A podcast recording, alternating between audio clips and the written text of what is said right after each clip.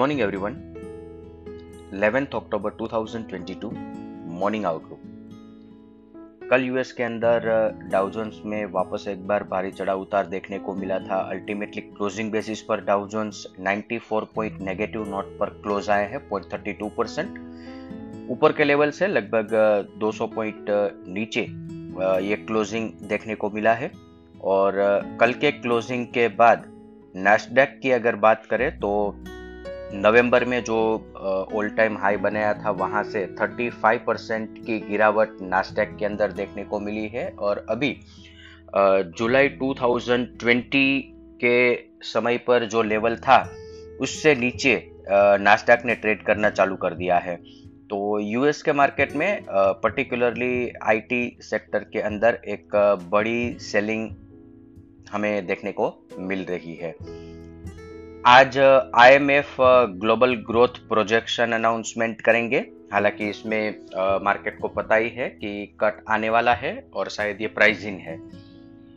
आज शाम या तो ये हफ्ते के अंदर यूएस के अंदर फेड लास्ट मीटिंग एफओएमसी की जो हुई है उनके मिनट्स आने वाले हैं, तो डेफिनेटली इस पर मार्केट रिएक्ट कर सकता है। अभी एशियन मार्केट की बात करें तो हैंग सेंग तीन सौ पॉइंट नेगेटिव नोट पर ट्रेड कर रहा है, one point eight one percent. और जापान में निकेई पिछले दो ट्रेडिंग सेशन की गिरावट को डिस्काउंट करते हुए छह सौ पचास पॉइंट नीचे ट्रेड कर रहा है, two point forty percent.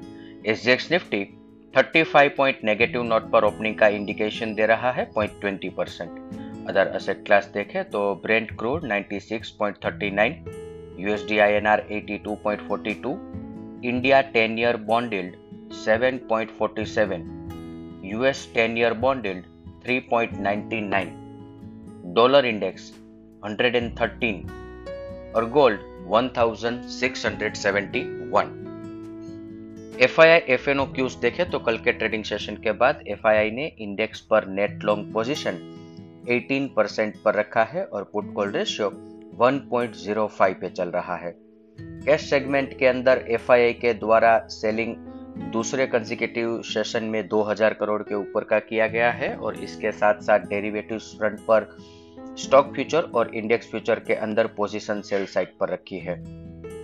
Index call option और पुट ऑप्शन दोनों में पोजीशन बाई साइड पर रखी है।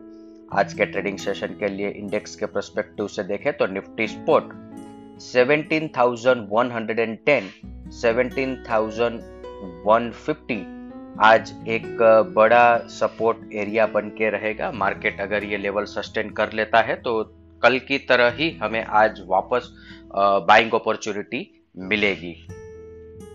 ऊपर की तरफ सत्रह हज़ार दो सौ अस्सी, सत्रह हज़ार तीन सौ पच्चीस एक रेजिस्टेंस एरिया बन के रहेगा और ये लेवल के आसपास प्रॉफिट भी बुक कर लेना चाहिए।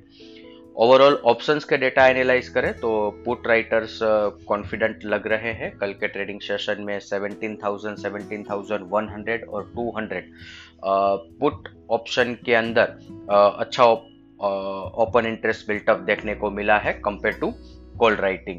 पर अभी हम जिस रेंज में सत्रह हज़ार और सत्रह हज़ार पाँच सौ की रेंज में जो हम अभी ट्रेड कर रहे हैं ये बहुत ही वॉलेटाइल हो सकती है। और इसीलिए ट्रेडिंग पर्सपेक्टिव से आ, आ, कम क्वांटिटी में आ, ट्रेड करना चाहिए, ऐसी हमारी एडवाइस रहेगी। बैंक निफ्टी की बात करें तो आज के ट्रेडिंग सेशन के लिए अड़तीस हज़ार पाँच सौ, अड़तीस हज़ार सात सौ सत्तर बाय जोन रहेगा।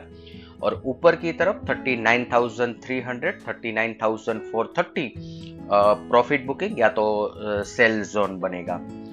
स्टॉक इन न्यूज, कल टीसीएस ने अपने क्यू टू नंबर डिक्लेयर किए हैं। नंबर एक्सपेक्टेशन से अच्छे हैं, पर मैनेजमेंट का मानना है कि क्यू थ्री के अंदर अनसर्टेनिटी कंटिन्यू रहेगी। हालांकि कंपनी कॉन्फिडेंट है कि मार्जिन्स मेंटेन किए जाएंगे।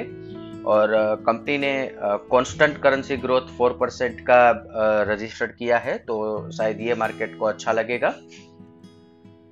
इन्फोसिस की बोर्ड मीटिंग के दरमियान क्यू थ्री रिजल्ट्स के साथ साथ कंपनी बायबैक पर भी अनाउंसमेंट करेगी। ये न्यूज कल मार्केट आवर्स के बाद आ, आए हैं, तो आज इंफोसिस भी इस पर रिएक्ट करेगा। और इंडिया सीमेंट कंपनी ने अपना एमपी बेस्ड लाइमस्टोन प्लांट जो है वो जेएसडब्ल्यू सीमेंट को सेल करने का डिसीजन लिया है चार सौ सतहत्तर करोड़ में। इसके साथ ही आज का मॉर्निंग गाइड हम कंक्लूड करेंगे। Thank you.